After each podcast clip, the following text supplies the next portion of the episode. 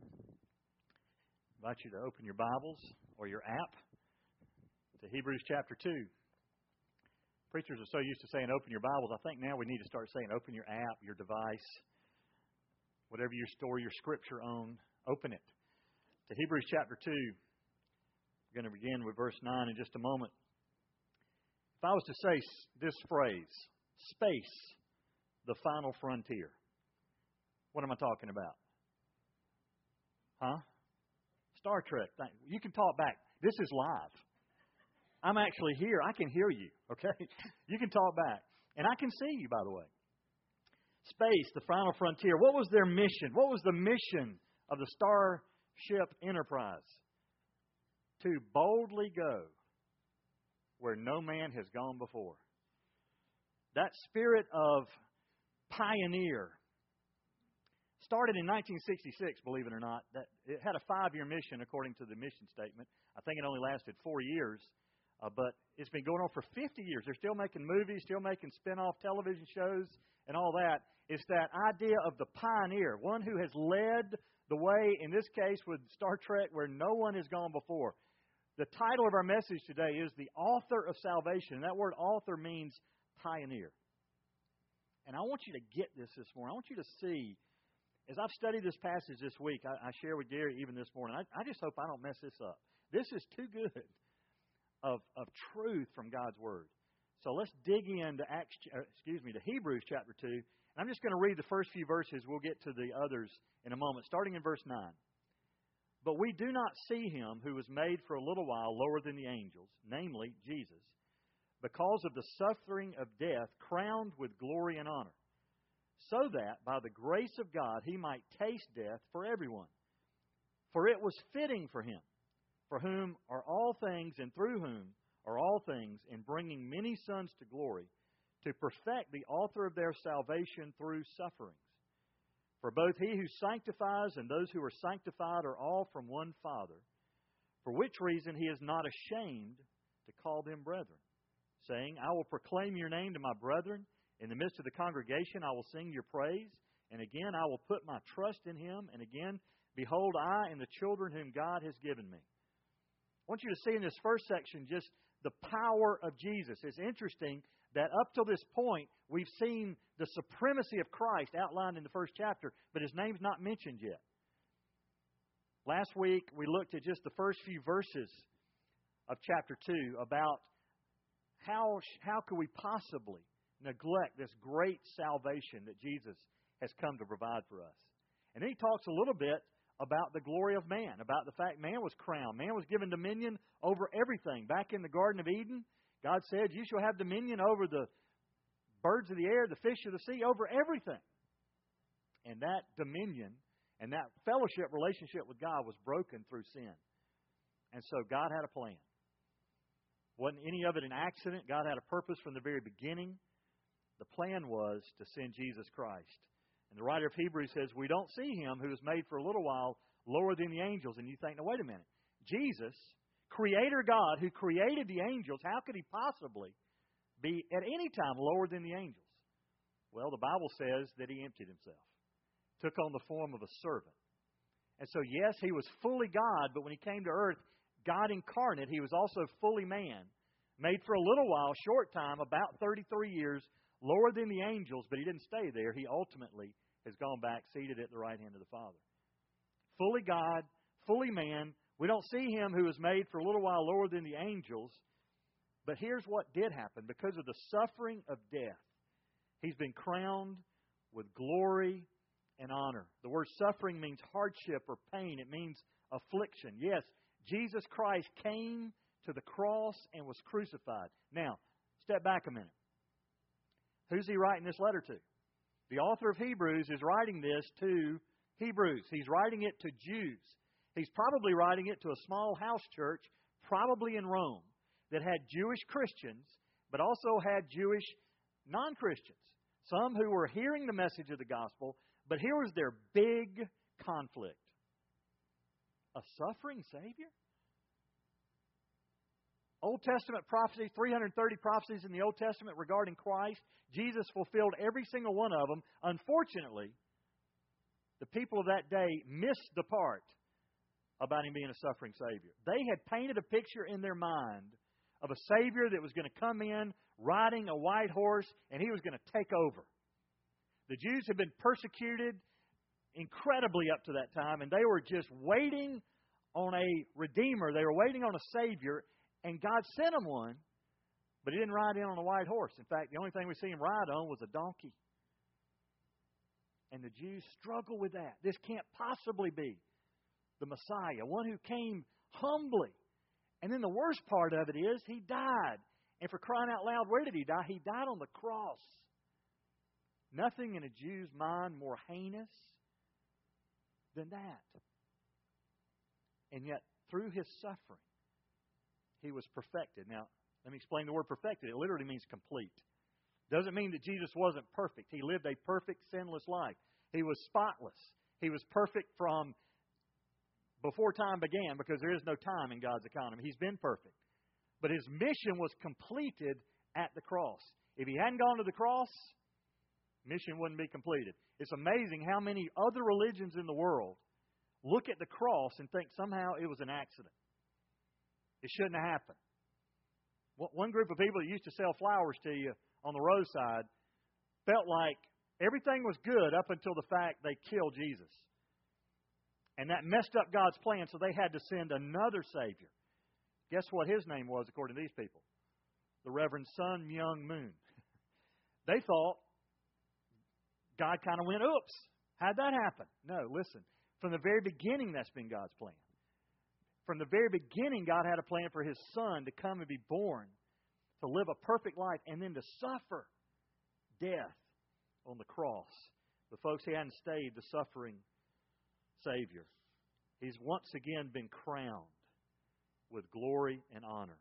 The crown, it's that word stephanos, stephanos, that we get the word Stephen from. Crown. It's, it's that garland, a wreath that would be given to uh, the winner of a race placed on their head.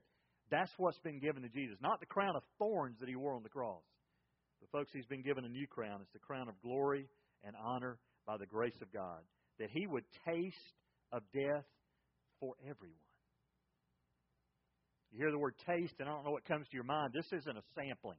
This isn't like going to the Sam's buffet and trying the samples. Y'all know what I mean by the Sam's buffet? Sam's Club. I said that to somebody. I said, I didn't know they had a buffet at Sam's.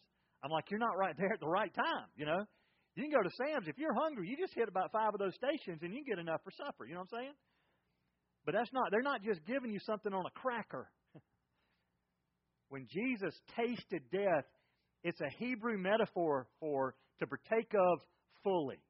He gulped the entire thing in one swallow. Jesus tasted death. He suffered death. In the Old Testament times, kings would have people taste things for them. Nehemiah was the cupbearer for King Artaxerxes, but they had cupbearers, they had tasters. Why? Because poison.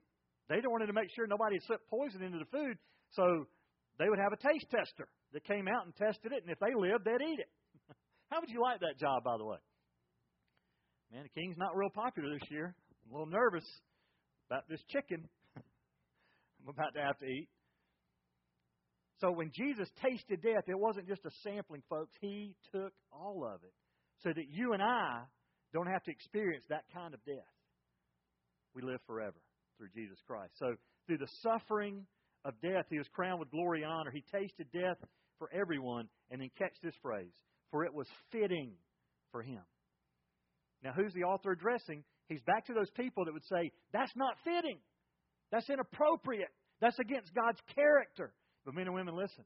It was perfectly in keeping with God's character. Why? Because there had to be a payment for sin.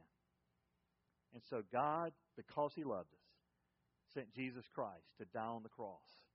And so when the writer of Hebrews says it was fitting for him, he's speaking directly to those people who they are struggling with that thought that it's fitting for him. Listen, the writer did not hide the cross from the people he's writing to. He brings it front and center in, in the second chapter of Hebrews. He says, you, You've got to deal with the cross. You can't dismiss it. It's central in the faith. And because of that, he has brought many sons to glory. to perfect the author of salvation through suffering. And watch this. He sanctifies. Literally means to make pure or holy or blameless. For he who sanctifies and those who are sanctified are all from one Father. What's he talking about? talking about relationship, kinship. We all belong to God the Father. He has sanctified us, made us pure and holy. Now, let me ask you something. Do you ever do you feel holy? The reason we struggle with that term is because all we see is the fact that we still mess up. So we are holy positionally in Christ. My, my children don't always do everything I want them to do, but they've never quit being my children. As a child of God, there's probably times, not probably, okay, let's confess. there are times that I don't do everything right. There are times I think the wrong thing, say the wrong thing, do the wrong thing. But I'm a child of God, a child of the King. The Bible says that join heir with Christ, seated with Him in heavenly places. So we've got to understand in God's economy, positionally, we've been pronounced holy, blameless, and beyond reproach. We struggle with that, and yet that's the truth of the gospel. He who sanctifies has sanctified us. We're now morally, we're now pure positionally in Christ. And listen to this He's not ashamed to call us brothers. Folks, you got to let that sink in. Jesus Christ calls you brother. Why? Not because of anything you did, but because of his death on the cross, paying the penalty for your sin. When you receive him as Lord and Savior, he says, I'm not ashamed to call you my brother. Now, the thing that convicts us is are there times we're ashamed to call him our Savior? Are there times, you know, I don't, I don't know that God has a wallet in heaven. People don't keep pictures in wallet anymore. But you remember, used to grandparents especially, open their wallet, and that plastic thing fell out with all the pictures of the grandkids. Now we store them on our phones, right? I don't know that God has an iPhone in heaven or a wallet with the stuff. But if He did, He'd point and say, That's mine. I'm so proud of her. I'm so proud of him. Why? Because that's my child. They've been made pure. They're holy because of Christ. Not because of them, but because of Christ. And He is now not ashamed to call us brothers. The word literal for shame means disfigurement or disgrace. You and I walk through life sometimes figuring like, God, don't even look at me, I'm disfigured. And God says, What are you talking about? And we say, Well, what about my sin? And God says, In Christ, I've paid for your sin. It's gone. I don't see that anymore when I look at you. Isn't that a good thing to know? When God looks at us, He doesn't see our past, He sees who we are in Christ. God's not ashamed of you.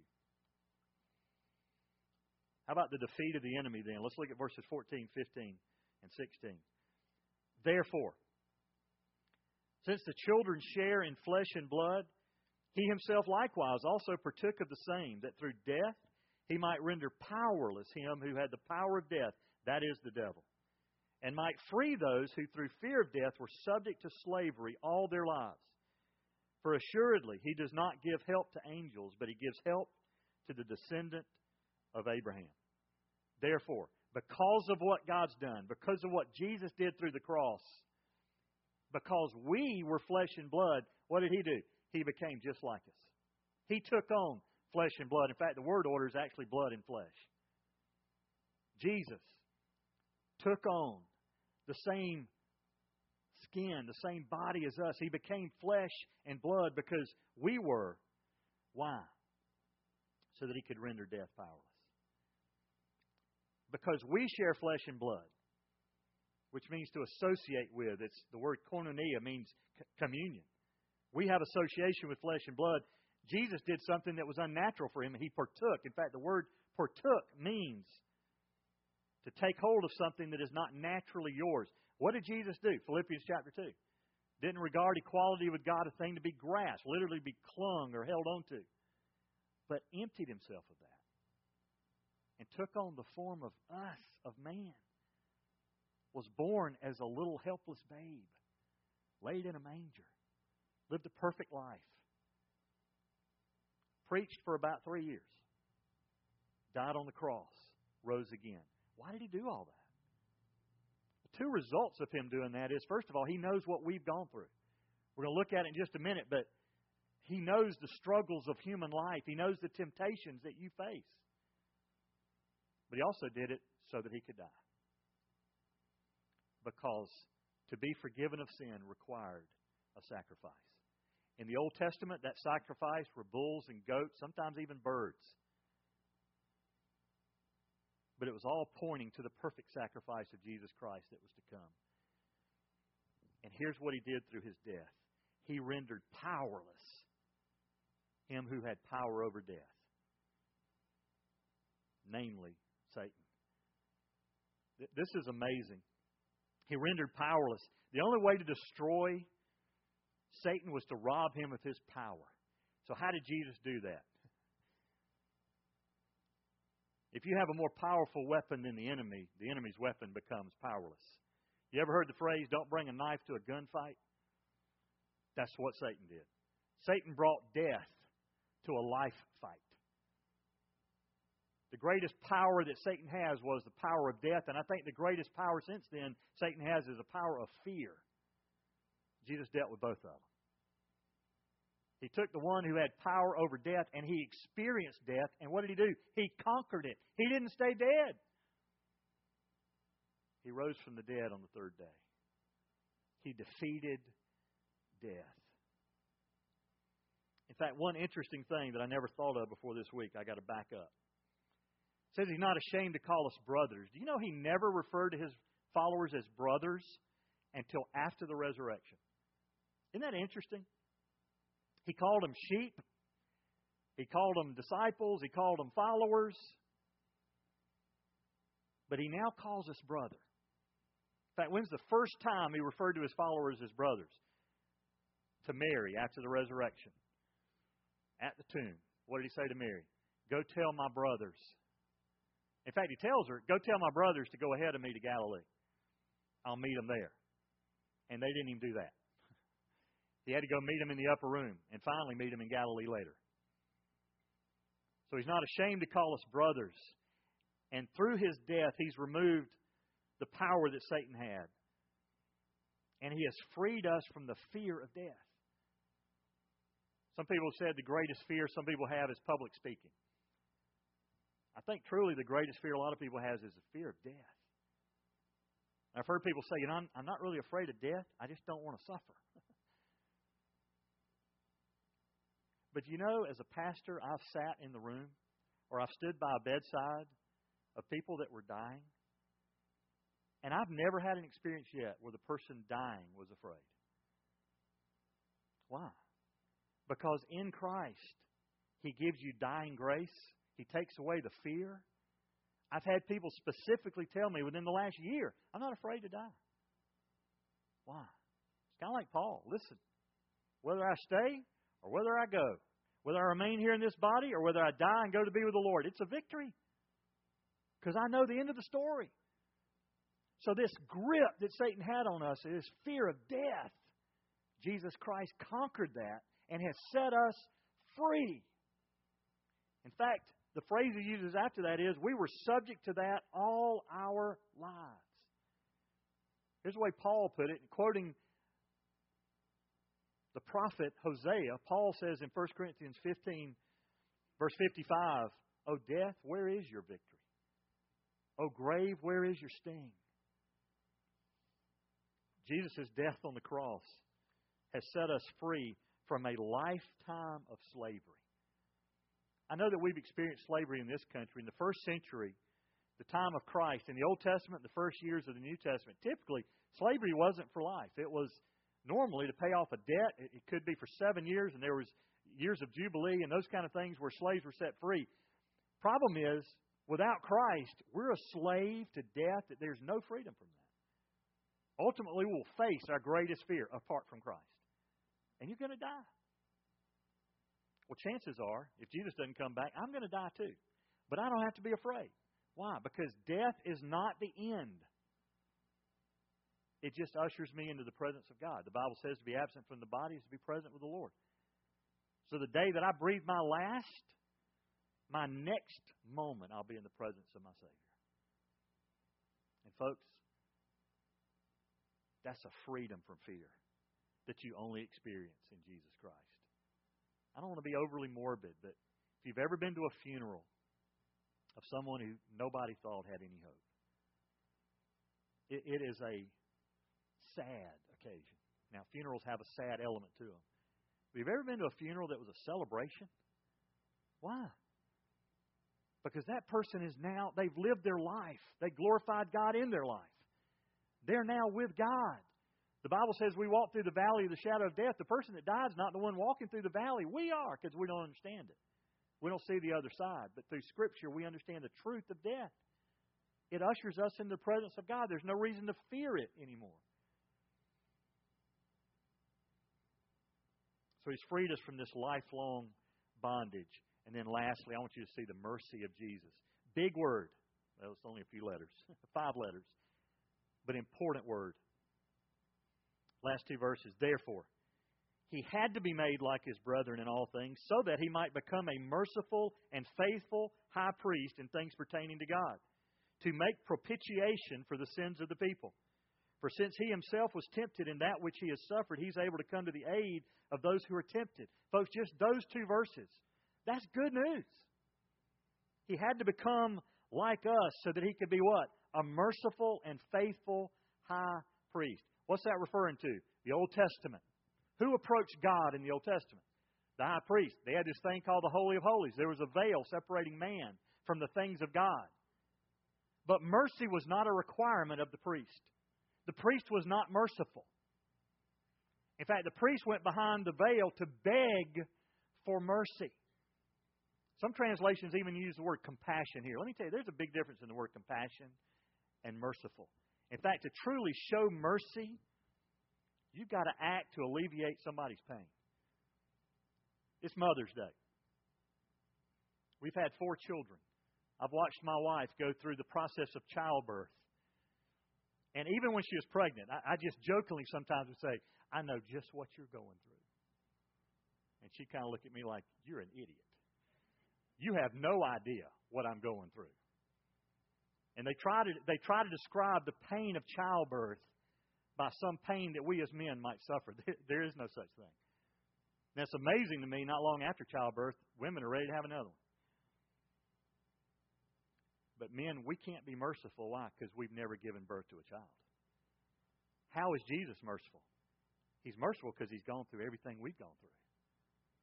And so not only is he a faithful, trustworthy high priest, but he's a merciful high priest. And he has made propitiation. Big word. And some of you are going, what? What, what are you talking about? In fact, some translations mistranslate this word and they use the word atonement, folks. Bigger than atonement. Propitiation. We need to understand what it means. Propitiation means this it means to appease or to put away divine wrath. Did you know that before Christ, before you come to Christ, you're an enemy of God? Why? Because we're sinners. God's holy. He can't tolerate sin. But He loved us so much in that while we were still sinners, Christ died for us. Big theological word, but huge concept to get. He has appeased. Jesus Christ, through His death on the cross, did something you and I couldn't do. We could not appease a holy God. Jesus did it. He was our propitiation. And then it's interesting. For since he himself was tempted, did you know that? Do you know Jesus was tempted? You said, well, yeah, yeah, we know about, you know, the big three. You know, right after Jesus was baptized, go back to Matthew chapter 4, and it's in the other Gospels. When Jesus was baptized, it says right after that, he was led into the wilderness, into the desert, literally, to be tempted of Satan. I think he was tempted for 40 days and 40 nights. We only see the big three at the end of that. And what were the big temptations? Here's what Satan tried, not only then, but throughout Jesus' ministry. We see him pop his head up other times. He tried to thwart the purpose of God. Hey, you've come to rule the world? Bow down and worship me. I'll make that happen for you. You're hungry? Turn the stones into bread. Take care of your physical needs. What does Jesus do every time? Quote Scripture, finally says, Satan, get away from me. And if you read carefully, it says Satan left him and went away to wait for a more opportune time. Folks, we see it even at the cross. Well, we see it even before that. When Peter says, when Jesus talks about the fact he's going to die, Peter says, No way, we're not going to let that happen. And Jesus says, Get thee behind me, Satan, because what you're saying is coming right out of the mouth of the enemy. Then, even when Jesus was dying on the cross, there was temptation there. What were the people saying? Hey, why don't you prove your God? Come down off the cross. One of the thieves that was dying next to him said, Hey, why don't you prove your God? Jump down off the cross, and by the way, take me with you. Jesus was tempted. In fact, Hebrews 4:15, just write this down. You need to check this out. We're going to get there in a few weeks. But just to give you a preview, listen.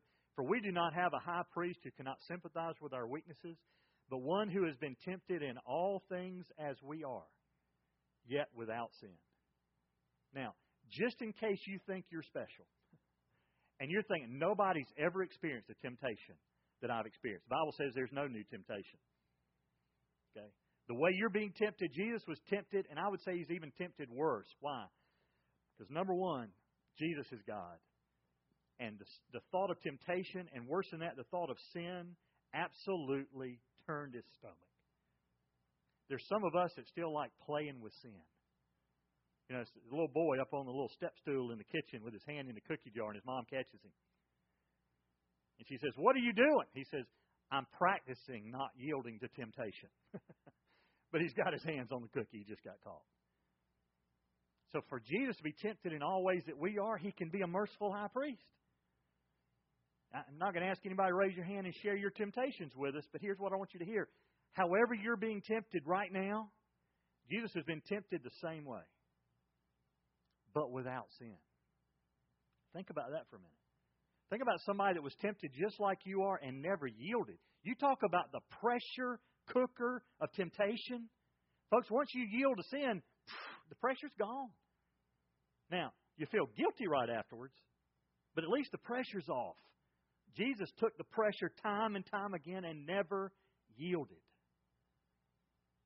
So he knows where you're coming from, and he's able to come to your aid, literally to aid or relieve. So, folks, in this passage, we see Jesus who has conquered Satan on the cross, conquered the power of death, has freed us from that fear, and now constantly stands there praying on our behalf, according to 1 John chapter 2. Constantly interceding on our behalf, knowing the temptations we're going through, and rushing to our aid. That's the Savior. That's the author, the leader, the pioneer of our salvation. Let's pray together. Father, wow. What a Savior. What a thought. What an understanding. To know that Jesus Christ left the glory of heaven and came to earth, part of the plan, the sovereign, perfect plan of God, so that through Him, we don't have to taste the kind of death that He did. As a child of God, He's paid that penalty and price for me. God, thank you for that. And God, I pray even this week when Satan tries his little schemes of tempting us to turn from God, God, would we know, hey, Jesus has been tempted in this same way, and He's provided a way of escape for me. And so I'm going to turn to Him instead of to this sin. Thank you for that truth. Thank you for the comfort we find in that kind of Savior. Thank you for Jesus. In His name we pray.